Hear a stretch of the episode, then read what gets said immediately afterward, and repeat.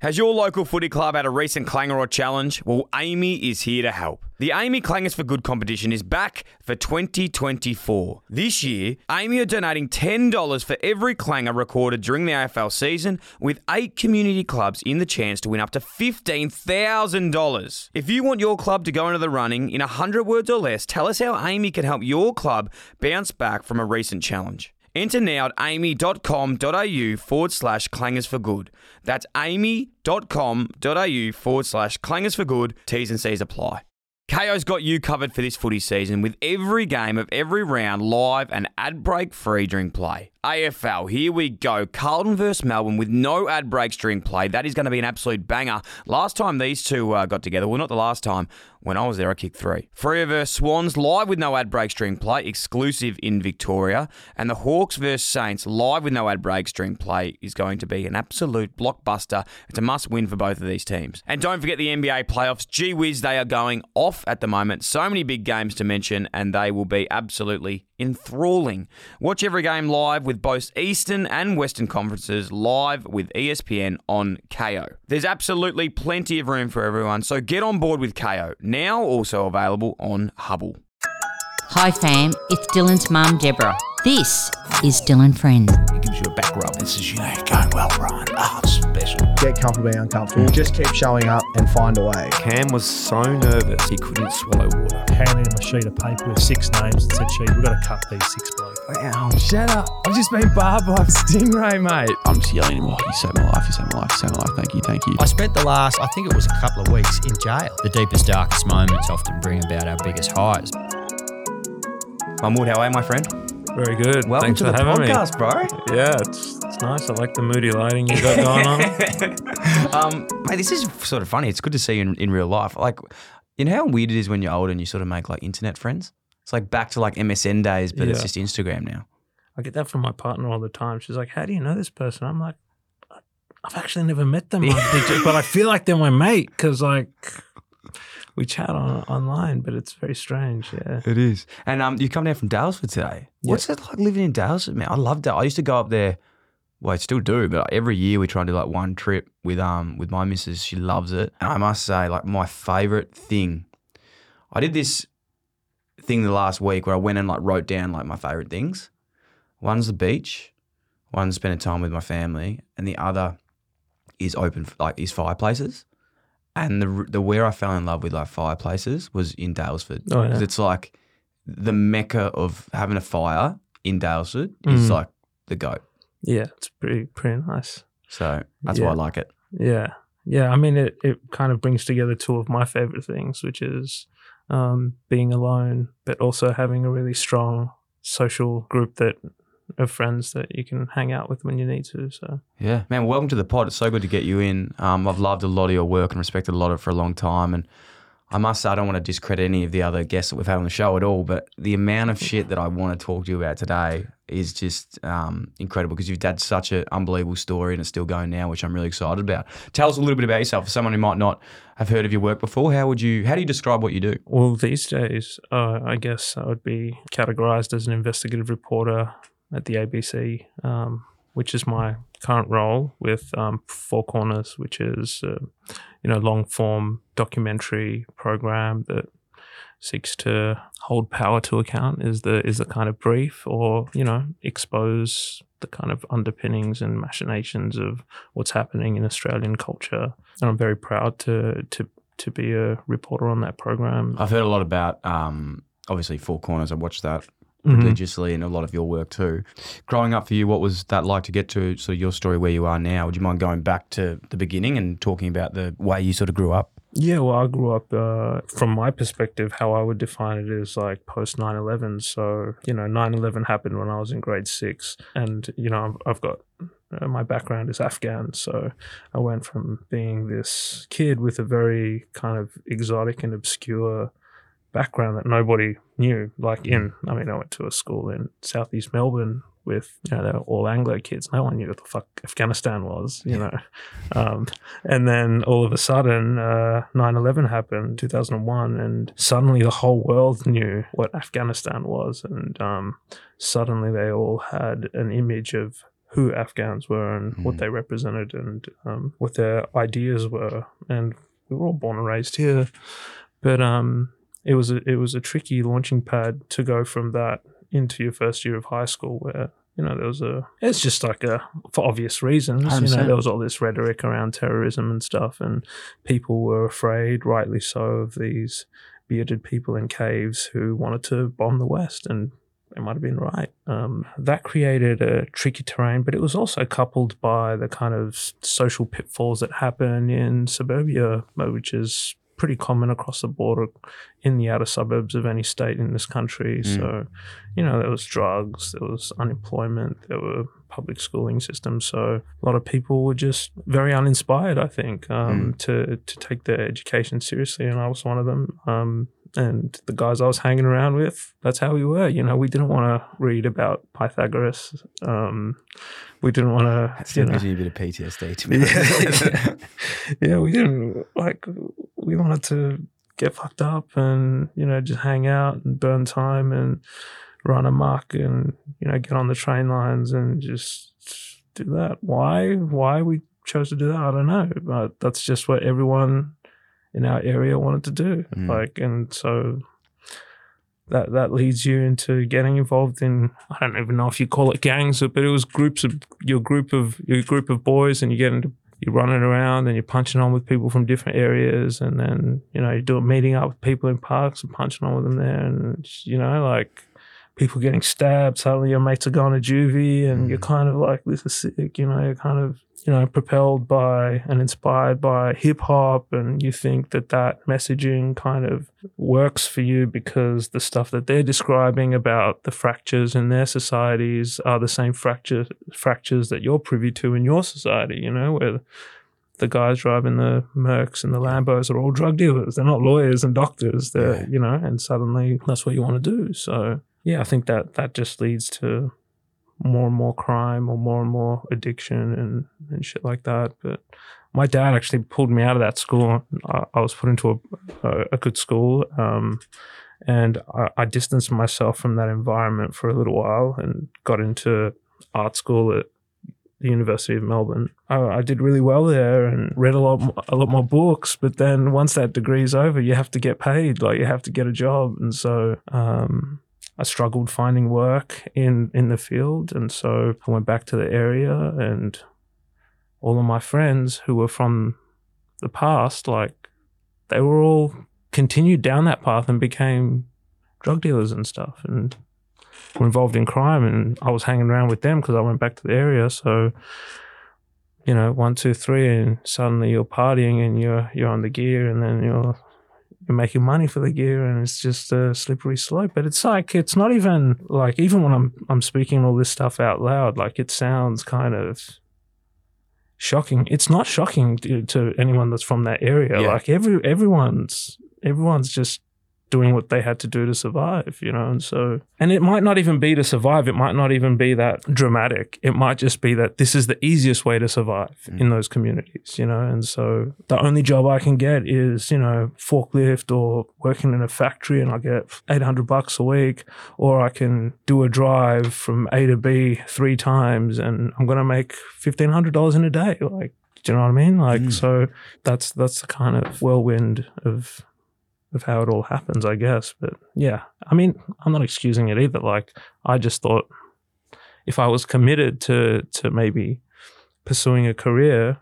maybe I would have got one. But yeah, I didn't. I, I started getting involved in crime, and yeah, with with all of my friends and all the people around me, and we we were we just kept going, and eventually we got introduced to people and got involved in outlaw motorcycle clubs and started committing more serious crimes or getting involved in more serious crimes. And it is what it is, man.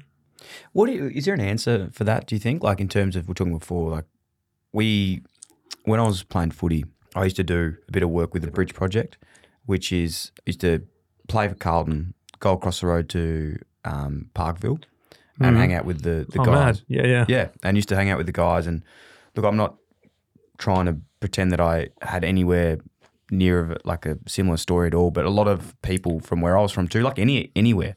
That's what I mean. it- It's very- like, quick it's to not- go any different way. It's not dramatic. Like No. if you you you said you were from Ballarat. Mm. Oh, I grew, I grew up in Fitzroy. Oh, you grew up in Fitzroy. Yeah, grew up in Fitzroy, which you know wasn't the cool sort of place it is now. Fitzroy was rough, It was- rough as guts as well. I mean, it still is in certain areas. Yeah. Like it's still like every area is rough. Like all this shit exists. It just depends um, from your perspective and your silo that in the, Yeah. the kind of environment or your your kind of class or stat, status or Yeah. whatever.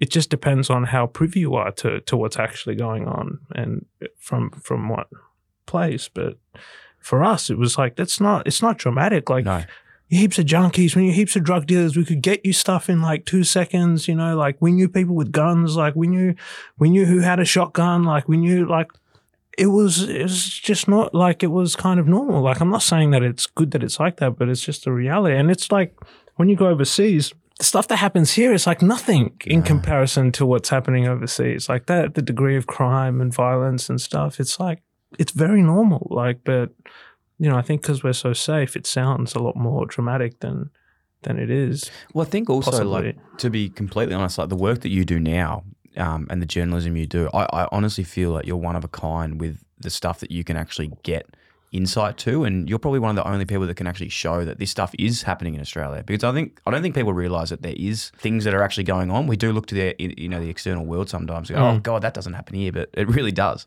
Oh yeah, yeah. Everything, everything, everything that happens around the world Mm. like happens here, but just to, on a different scale. Like, Yeah.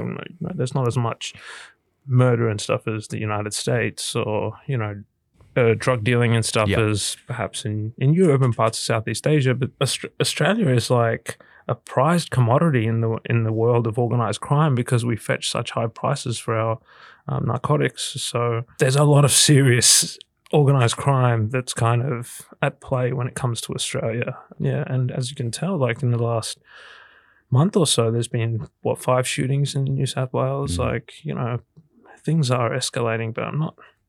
I'm not saying like that. Like we should all start being alarmed. Like, but this shit has it happens, and it's been happening for a long time. Mm. Like, yeah, it just depends on on how how privy you are to it, and Yeah. whether you want to be privy to it. Because unfortunately, like people like me, I put myself in a situation where I was privy to it, and I I liked being privy to it, and I had to in order to, you know, it it suited me to Mm. be to be deeper involved because of what I was involved in at the time. Back to th- that point as well that we are making before around growing up, you can go any area can go either way, and I think we had an episode um, last year with Saute Sapo- Sapolu, who is a reformed prisoner from and works with the Brid Project. So we heard his story as well, which just shows that length of like he came from a you know normal family from Shepparton. Either way, just could have gone either way, and then you spiral. Once you're in this sort of like trap, it can go, it can really escalate for you Mm. which was um which is really hectic. But what was the changing point for you from there to now? it was just escalating. So the deeper you get, you know, the more it, it's it's kind of like this interesting um, thing. Like when you first get involved in that lifestyle, like when you're young, you're punching on with people, people getting stabbed. You're getting there's like a lot of street violence, and violence that you can kind of deal with.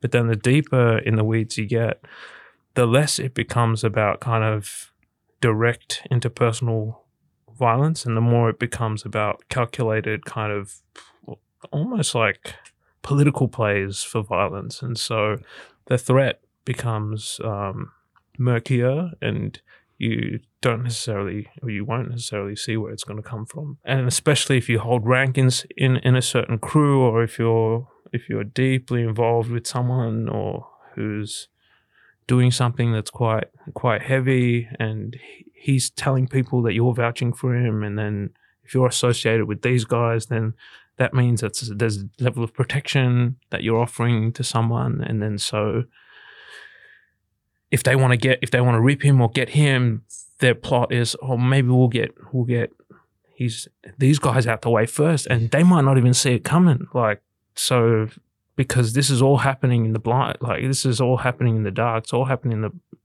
you know it's the blind leading the blind and people and it's all a lot of it when it gets to kind of serious organized crime a lot of it is gossip suspicion paranoia and you know people making decisions based on not even half truths but rumors And these are highly intelligent, calculated, and extremely dangerous people who, um, you know, don't want drama. And so their way of protecting themselves is to eliminate the threat and eliminate the drama. And so people can get swept up in all sorts of in all sorts of stuff, namely like shootings. And that was very normal. Like they buried a lot of a lot of people that I knew. Like they got murdered. Like so it's not like uh you hear this all the time, like in movies and stuff. Like, well, it's not a game, you know. But It really isn't. un- unless you're like in the room with the dude's parents, like you know, and they're trying to organize his funeral and like raise money because no one's throwing in, like you know, that's when you realize like it's okay, sh- you know, or the mom's crying saying, "I want my son back," like, and you're sitting there and shit, and they're like, "He was your mate, like he was with you every day," or and you're something like, you gotta, you gotta, you gotta wear that, man. So but but people the sad the sad reality is like you don't see that side to it unless you live through it. Yeah. and as much as you tell people like like you don't want to be one of those washed up old cunts that are like trying to tell young people like well don't do this man. Like it's gonna it's gonna end badly for you. You're gonna end up dead or in jail. Like unfortunately in that world like they just got to learn it for themselves that's that's what i've come to understand Yeah. is um but but i guess what what fuels my journalism is this um trying to kind of deconstruct well why does what is underpinning all of these uh, decisions and why is this behavior considered normalized or okay for for people that are from those environments. Mm-hmm. Like what propels it what contributes to it and what, what motivates it. Kayo's got you covered for this footy season with every game of every round live and ad break free during play. AFL, here we go. Carlton versus Melbourne with no ad breaks during play. That is going to be an absolute banger. Last time these two uh, got together, well, not the last time. When I was there, I kicked three. Freo versus Swans live with no ad breaks during play, exclusive in Victoria. And the Hawks versus Saints live with no ad breaks during play is going to be an absolute blockbuster. It's a must win for both of these teams. And don't forget the NBA playoffs. Gee whiz, they are going off at the moment. So many big games to mention, and they will be absolutely enthralling. Watch every game live with both Eastern and Western conferences live with ESPN on Kayo. There's absolutely plenty of room for everyone, so get on board with Kayo. Now also available on Hubbl.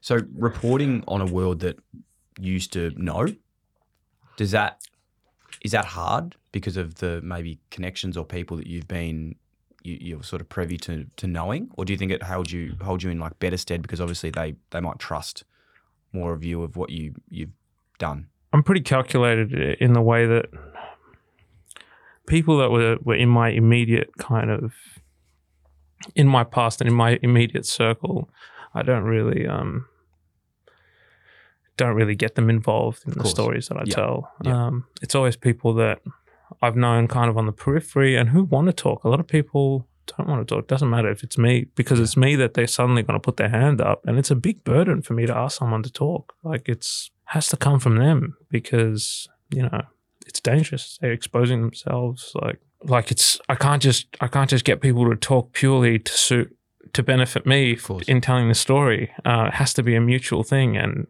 I have to convince them that you know this. This is why I want to tell this story. This is why I think it's important. What do you think? Do you think it's worth us doing something? Do you know someone that might be able to? And because they know me, of course, it plays a part because they know I'm going to attack Trust it, them. attack it from the right angle, like attack it from an, not not a sympathetic angle, but I'm going to be looking at the objective truth from from their perspective, or trying to trying to figure out the truth from their perspective. And that's a lot of the drama I had with with crime reporting and crime reporters is that One perspective. it's there's only ever one perspective and one view, and that's the media statement and the press release that- from the from the police. Like they don't they don't make calls, they don't do anything. They've got a few cop contacts that feed them these press releases and some information. They might have one quote unquote underworld source that no one ever knows that either verifies the police claim or you know puts adds a adds a bit of color that takes the story nowhere. But um, really, we're only we've only ever got one side of the crime story, and that's that's the view from the authority and the police. And history tells us that, you know, that that perspective isn't always the truth. Um, there's there's problems in only hearing one side to the story, and even if it is the police, like you know, the police have got it wrong. Look at countless things, you know, whether we go from Indigenous deaths in custody to the Gobbo stuff that happened where they were running a lawyer as a human source. Like Yeah. they, they do all sorts of things. That but but, but then, like I'm not I'm not saying that all cops are bad. You know, there's cops that are really on the right side of you know the law and and uh, believe in democracy and believe in the press and and their role as a as a kind of check on on on what they do as well. But yeah, but by and large, the problem is that the reporters, and it's not their fault either, because a lot of these guys, the reporters, have come from different social backgrounds. They come from different pockets of Melbourne, and you know, the the Koreans kind of don't want to. They don't trust people that don't look like them, or at least don't sound like them, or or don't come from the places they come from, because they feel they've been judged the criminal archetype has kind of been judged from history from from the point of its very existence you know and so for them to assume that this journal that i'm talking to is suddenly going to reframe the narrative to suit you know my perspective they're smarter than that. They're not idiots. The guys that commit crimes they're not they're not as foolish as we think. So they're they're highly suspicious and know how they're going to be played in the media and how they're perceived by the public and that the public won't will inherently not believe their narrative because they're criminals Mm. so Well, we are talking about before as well, and we know the, the rise of even like you know true crime in gen- in general of how clickbaity that is because it's such a, a world that people don't get to see too often. So to be able to tell two sides of you know, like I say, there's three sides of a story. There's one side, the other, and the truth somewhere in the middle. Yeah. Before we get into some of your uh, proudest moments in in your um, in your career and stories that you've been surprised or loved to do. We've had this little beautiful bottle of um, wine sitting here as well. Talk us through this. What have we got? Got we've Josh. been airing the hell out of it. Josh josh, josh cooper's um belgowney block it's from uh, it's a block of vines from bendigo planted in the 1970s last night actually he won uh, best new winery of the year That's unbelievable. Yeah, In Kyneton. uh, Is that in? He owns a, he, he owns a number of sites. Yeah, Yeah. he's he's um, he works with his parents at their um, winery. It's called Cobaw Ridge. It's quite a prestigious um, Victorian um, This is your other passion and love. vineyard. Yes, this is my this is my you know my vice. Cheers, brother. That is genuinely good. It's very fine, Very light. Victorian Yeah. claret. Beautiful. Can you get this? Quite ethereal. Yes, of course you can. Yeah. Yeah, look from Josh Cooper. Josh Cooper. But we Has he can got a website? some. Yeah, yeah. We can send you some. It's going to sell out. But Proudest yeah. moments in your career. I think I think there's been so many, man. Like, um, I'm really proud of all of all of my stories. Like, I'm not just saying that just Yeah. because like they're not like I, I don't I, I don't have a sense of ownership over my stories because they're such massive collaborations. Yeah. Like, um, particularly like even when I was at background briefing making these podcast like long form audio investigations. You know, the people that trust you with their stories, they're telling you their stories. You're just kind of facilitating it and piecing it together in a way that's in a way that you can kind of easily communicate perspective and, and the truth to, to the public. But by and large, it's their story. Um, and so there's many stories that, that I've I've Mm. been really proud of. But I think the the the reason uh, I'm so proud of these stories is because not not just because of what we were talking about earlier, but because um, I think the, the the problem with a lot of crime reporting is that it begins at the moment of the crime, and then um, the subject or the the offender or the alleged offender, um, we we we traditionally have tried to read that person's entire life through the lens of that crime. Mm. So, like, that crime suddenly becomes the trigger to understanding everything about and every decision this person's ever made, which is so bizarre if you think about it. One Like, moment. yeah, Mm. that that like your whole life will retrospectively be colored and overshadowed by this thing that you you you decide to do, and sometimes that decision isn't as premeditated as we think. Um, so a lot of a lot of these stories are really digging into how these people navigated early childhood, the adolescence, and um, uh, kind of trying to do the opposite. Everything, interrogate everything that might have happened to them until that moment, and then as a way of kind of illustrating why they might have done that. And yeah, there's there's several stories that that kind of stick with you. But what the the big one would be um, a program I did for for Audible called No Gangsters in Paradise. It was Mm. kind of the first the first kind of crime war, uh, family crime war in Western Sydney between two um, Lebanese crime families, the Razzak and the Darwiches in the um,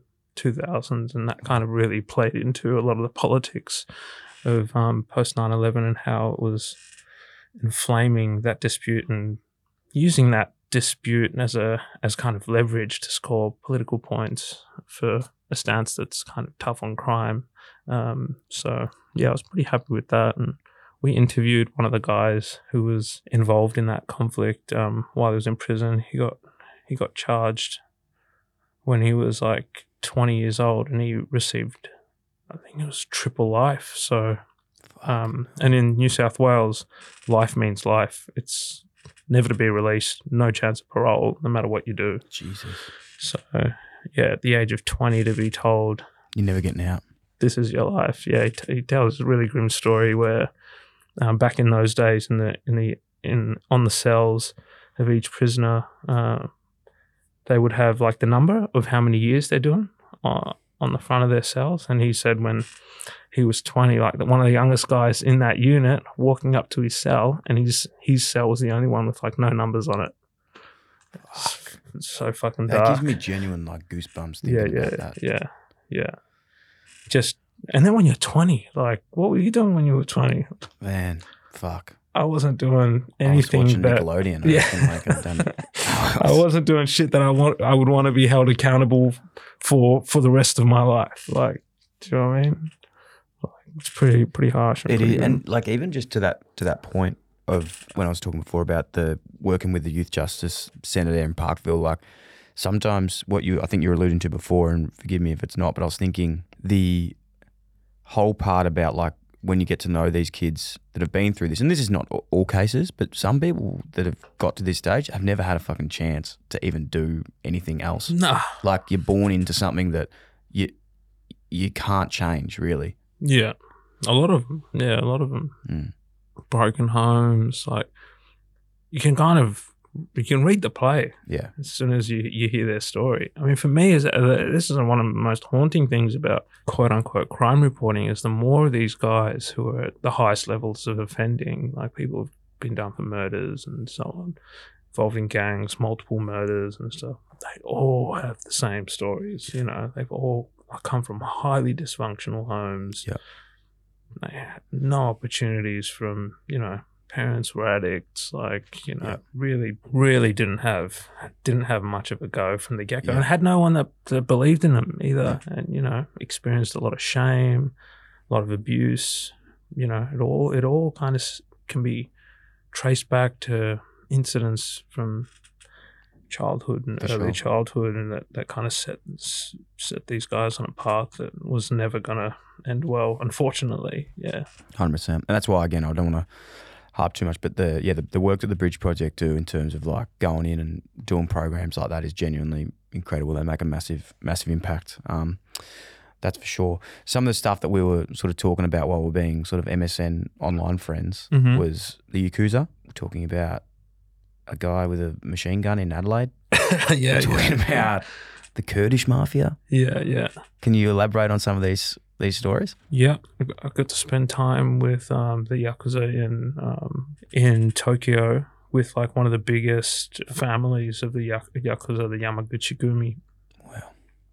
and also um, one of the other families. I've forgotten the name. Um, this was years ago when I was at Vice. We made a documentary on um, the kind of dwindling membership numbers of the yakuza and trying to figure out what was happening and why young people weren't as interested in joining one of the kind of legacy organized crime groups um, that really controlled large parts of um, Japan. Like they had people on the boards of the biggest corporations in Japan that were regularly extorting some of the highest level businessmen. They had um serious power. I think they're still like one of the richest organized crime outfits in the world, like in the top three at least. Um, very highly sophisticated, ruthless, and um, extremely intelligent at basically penetrating every part of society and you know corporate Japan. That was really interesting. Um, yeah, I did spend spent a bunch of time with those guys, and and spent a bunch of time with guys that were kind of further out that were just a bit like I wouldn't say low level, but they were yakuza um, families that were in the Yamaguchi Gumi, but from like small towns, from Yeah. rural towns, and that was that was fascinating because you just see all the hallmarks of um, you know organized crime and gangs and family structures that really be replicated anywhere in the world. Like these Mm. personalities, they all have something like you know the piece missing from them that they find in these in this sense of camaraderie and you know that's why there's such a kind of parallel between elite military groups and gangs in the way that they kind of view each other and the loyalty that they have to the very thing that brings them together there's Do you do you think with that is like it's I've got such a hopefully this question makes sense, but I've like obviously you know listened to a lot of your work. I, I listen to crime podcasts in general as well, and I feel like you know you know and I'd be intrigued if you think this happens in Australia too. But like a lot of she was saying then with the yakuza, the yakuza. And like, um, I listened to this podcast, "The Legend of the Pong Su." Have you heard of that? With, so the Vietnamese, um, there's a Vietnamese ship that came in with like the biggest load of heroin ever, and it crashed in Lorne. This Oh, was like way. a while ago, yeah and it, they traced it back to being actually a part of the government as well. Mm. So this connection of like organized crime with the government, the military, and these bits and pieces. Mm. Do you think that's like an external thing that happens around the world? But does it happen in Australia too? Do you reckon there's connections to that stuff here? No, I don't think so. There's Yeah. def- there's no connection between any of Yeah. that stuff. It's very hard to even draw connections with that stuff globally. Yeah. I reckon unless you're in, you know, maybe in parts of Italy, you know, where they have they have the Camorra and the Ndrangheta and you know the Sicilians just have so much power that their politicians are you know really at their beck and call. I don't know. I don't know. I'm just Yeah. speculating. Um, but yeah, I think nah, in Australia there's there's like that that certainly isn't the case where Mm. um organized crime is involved or in bed with Yeah, Politicians, but there are. sort of Yeah, yeah. yeah, he's not. yeah no but i think there are He's, he's breathing a breath of fresh air now. He's he's happy he's been cleared. there are murky kind of areas where the two kind of have to rely on each other Mm. um and we and that's historically been the case so where you've had um organized crime kind of collaborating with police or um some sections of the police Yep. in order to maintain a sense of peace uh, in in on the streets. Yep. There's a vague, there's a very vague sense of that in that at the highest levels of organized crime, there's definitely people being pulled in front of the crime commission, and they're definitely talking, and there's definitely dialogue happening. This idea that um, you know, gangsters never talk to police. It's true on the street level, but from from my work, I've I've found that uh, that when it when it reaches a certain ceiling, they're forced to be in constant dialogue because the stakes are so high, and you would be incredibly naive to think that they don't. And actually, there's a lot of evidence to suggest that they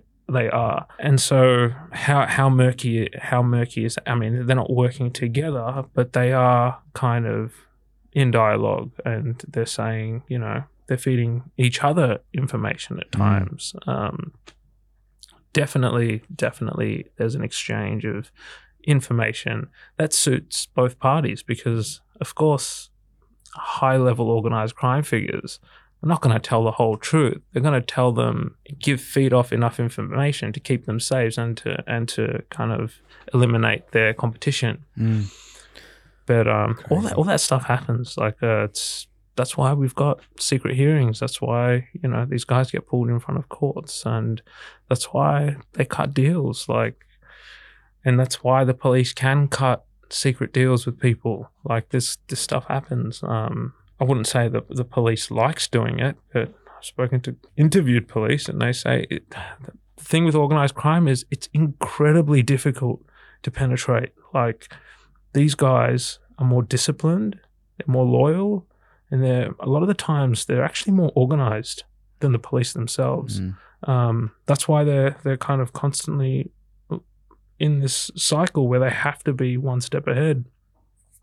The problem the police force has is they have these huge uh, this huge amount of resources that the government gives them to support them, but that's not enough. Like money and technology is not enough because what you're dealing with is a highly sophisticated and organized, disciplined, and loyal band of people. And that's not what you have in the police. In the police, you have people who are working a job and um, they're prone to leaks. I mean, if you have high level organized crime figures who whose nephew might know went might have gone to school with someone who's now an AFP officer or involved in some branch of New South Wales Police or even in the ACIC. And they suddenly are having coffees with that person and offering them huge sums of money. Like, I'm, I'm talking a hypothetical here. Yeah. I don't know anything. No, of course, yeah, of course. Um, if you have a situation where this guy has gone to school with a guy who's now in the ACIC, he meets up. He's probably regularly been meeting up with him. They probably play footy together, whatever. He offers him, say, he'll go, look, we don't want you to be do anything illegal. We don't want that. We don't want. Cause we we respect you. Like we don't we don't want you to. We've been mates for years, but we've got a hundred grand, fifty grand. Hundred grand is nothing to these guys. Mm. Nothing. It's peanuts. So we'll give you a hundred grand. We don't want you to do anything illegal. We don't want you to do anything for us. Just tell us when warrants are signed on these people because you're across the warrants anyway. That is enough of a tip for them. That that is a massive leak in, in the in the entire kind of apparatus, and and that's just like a, a tiny example. Like all they need is you know someone who's across warrants, or someone who's in the dog squad, or someone. It can be some periphery person that's involved in investigations Mm. that knows that something's about to happen or we're about to be involved in something to present an opportunity for organized crime figures. And there's so many of them. And they're on ordinary, they're on good money. They could be on heaps of money, but it's still going to be 150 grand a year or however much, unless they're super senior, you know. And suddenly you have a guy across, across, sitting across from them with a duffel bag of $100,000 and offering it to them every time they give them one of those warrants and telling them, promising them that there's something in it for their kids and their kids' kids. They can pay off their mortgage, whatever. It's very easy for them to, you know, That's hectic. to find leaks. It's it's very easy, but with organized crime figures, you put some of these guys, you put as much money as you want in front of them, and they will not, they will not budge. They're not gonna, they're not gonna fucking fold. Yeah. Eh, they they just not. Um, and and even when I say at highest levels, some of some of them are in dialogue with police. That doesn't mean that they're rats or that they're snitches. They're just giving the police the information they want the police to have. Yeah. They'd never give that information about the people they care about. That's not the way it works. Like they're not, they're not going to give up their mates.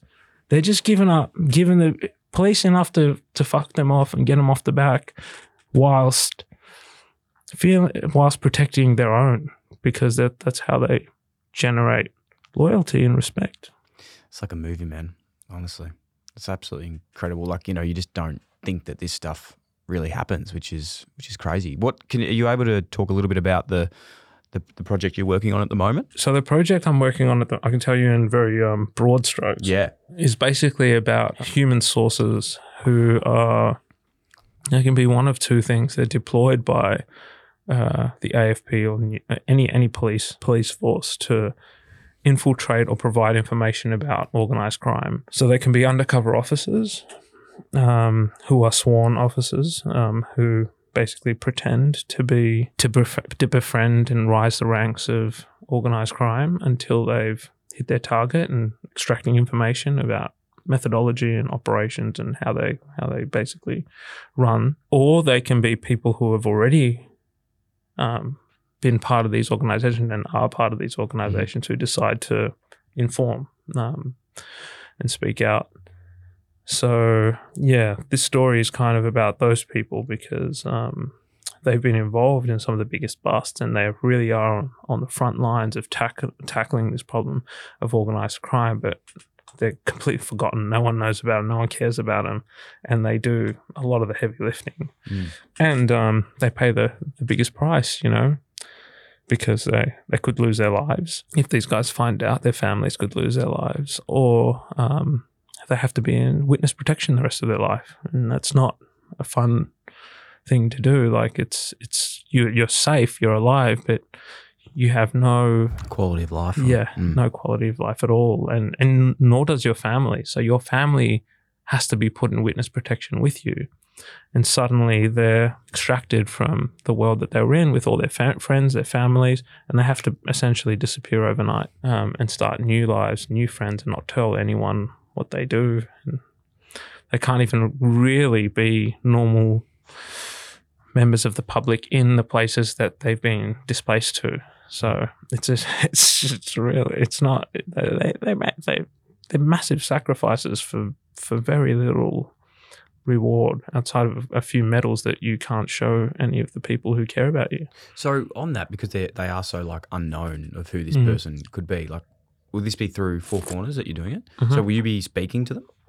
Yeah, Wow. So like that's yeah, and we'll be hearing from them for the first time. Um, no faces, obviously, or No. No. So there's there's laws that prevent you from showing course. um, the faces of anyone who's provided information in, in that way. And Far I mean they're pretty they're pretty wild. Like in these controlled operations, these undercover officers, although they're cops, um, are basically permitted to commit most acts of any any act of of, of violence. Uh, they can take as much drugs as they want. They can party because they have to be able to let these people believe. Like, there's all these conspiracies that oh, cops can't take drugs. Yes, they fucking can. Yeah, they can. They can do whatever, whatever it takes. Carry guns, move, move drugs. They can do whatever as long as it's to hit that target and to to to to to hit that, uh, achieve that that end. Man. Yeah. So it becomes a really uh, an interesting question of like, do, does does do the ends justify the means? Like, um, so, but yeah, it's pretty pretty fascinating hearing from these guys, and the, the the kind of psychology of it all is really interesting too, because these guys genuinely become friends with some of these people. Then the moral compass. Of Yeah, like, yeah, they like, earn their trust. They become part of their families. They go on holidays with them. They they've known these guys for some of them like five, six, seven years. They can't believe it by the time they get told. Like it's just Yeah. they know their deepest and darkest secrets. They're their best mates, you know. But it was a cop the whole time, and this has happened time and time again. and we just don't know about it. Yeah, That is hectic. I'm so. When does this debut? To it'll be um end of August. end so of August. yeah. I'm excited, man. That that'll be incredible. yeah. Do you ever feel like when you when you're releasing this stuff, is there any is there any part of yourself that is like worried of retribution or anything like that? I guess I guess I, I don't. I mean, perhaps it's like naivety, or Yep. you know, maybe I don't have a, good sense of risk or something. But um, I think uh, I think as long as you're like Doing it honest, in the right way. yeah, like you're honest to the person telling you the story about what the story's, how the story's going to be told, um, and you're honest to yourself. And like, there's been fuck ups. Like, trust me, there has. Like, uh, I've, I've made mistakes. Like, I've, I've, I've done things and helped people, um, which in retrospect, I should have, I should have never fucking done. You know, because I didn't have the, um, I didn't have the um, agency or um, authority to make the calls about how the story is going to be told. Like that's that happens. Like, but you have to learn. Like, there's only one way to learn. Mm. And like, I've pissed people off too. But you know, I get on the call, I get on the phone to them and try and try and have a conversation with them and tell them how, like, because I can honestly say this is this is this is what I wanted to do. This mm. is how I wanted to achieve it. This is what I did in making that happen. Most of the time, it's gone it's gone my way. Like, and it's happened. But sometimes there's been times where unfortunately it hasn't. You know, and it's hmm. pissed people off. And you know, I I think a way of mitigating the the huge risks is like saying I'll meet up with you. Like I'll I'll call you. I'll, let's talk let's talk about this because I didn't I didn't want you to be you know, feel some kind of way about it. But but the other thing is like the complicated thing about journalism is that you're pre- you're essentially somebody's telling you their story, and you're reflecting that story to the public, and sometimes the the version that you have of yourself is not consistent with the reality of how people perceive you. And that's why there's this like saying where it's like your friends know you better than you know yourself Mm. because the way that you see yourself is Different to actually fucked up, fucked up by your own weird narcissism or whatever. Yeah. Um, and so, yeah, I think I think I think that's that's always been the trickiest part. And they're like where you present the story to people, and they're suddenly like, "Well, man, that's not even like me. Like that doesn't even sound like." And you're like, "Bro, they You said they're that. your words, Yeah. bro. Like they're." Bro, like you can hear yourself. It's the fucking you saying that, and he's like, "Yeah, but I didn't, I didn't mean it like that." And I'm like, "Well, that's just how it looks. You mean like Mm. that's that the way that you said it? That's that's what the meaning looks like. Like, how can I fucking fix that for you?" Um, so it, it's it's pretty it's pretty complicated. Like putting a mirror up in front of people to to kind of. I mean, some some people find it very helpful. Like there's other people where where you do, where you tell their story and they suddenly um, reach these kinds of philosophical. They resolve these like psychological and philos- philosophical kind of problems that they had. Um, it's kind of interesting too. But Man, so incredible. I would literally like love to um anytime there's something coming out that you've got I would love to get you in to just prom- like Man, I not love that, that. you need to do that like cuz people love your fucking work but just more of a selfishness of just being able to sit with you and pick your yeah, brain. man. Like I'm I'm purely I'm not just saying this but I'm genuinely in awe of what you do. Like I love your Thank you, work man. so much. Like Yeah, it man. is- just it is we, incredible. We just want people to hear these well, no, it's not these just stories. so- like I, I I don't know if this is the, the Josh Cooper talking or not, but like I, I've red seen wine does that too. eh? Are we getting there? I think we are. I see on a very different scale what you do and what I try to do are very similar. Mm. You just do it in a total different world that I don't know. Our our purpose is like to un show a different side of an athlete, whereas yours is to show a different side of a human that's people That's don't cr- get to see. So, I mean, Do you know what I mean? Like, Broadly it's- speaking, it's a like someone who's been suspected of something or a criminal or like it's, a, it's a it's to humanize people. I Yeah, yeah, yeah. In some way, and I think like I just yeah I, I love your work. I love what you do. Um, I'd love to just yeah continue to grow this thing out because I think that everyone listening today is going to be so fascinated. I can't Yeah, wait hope to so. see. I hope they, yeah, it would, it would mean a lot to us if they watch the programs. Mate, and- they will. Yeah. Yeah. So how? Because you were saying before, five things, uh, five um, uh, investigations a year around that mark. So I've, I've only just got the f- permanent position role at the. Congratulations, Thanks, bro. mate. It's about fucking time. Yeah, thank Yeah. you. Yeah, very very stoked. Um, but yeah, So I've- this first one coming out um, so in the next couple of weeks, that'll be your first piece Yeah, as a oh, full after- timer. as a full timer, yeah. but they don't see it like that. They'll Yeah. see the cocaine story as the first. Yeah. Um, which was incredible. yeah. the Where can first people piece. catch up on this? Is it on ABC iView? Yeah, they can watch the. co- It's on YouTube as well. So I've seen it on YouTube. a yeah, couple yeah. times. Most people watch it on Yeah. YouTube. yeah.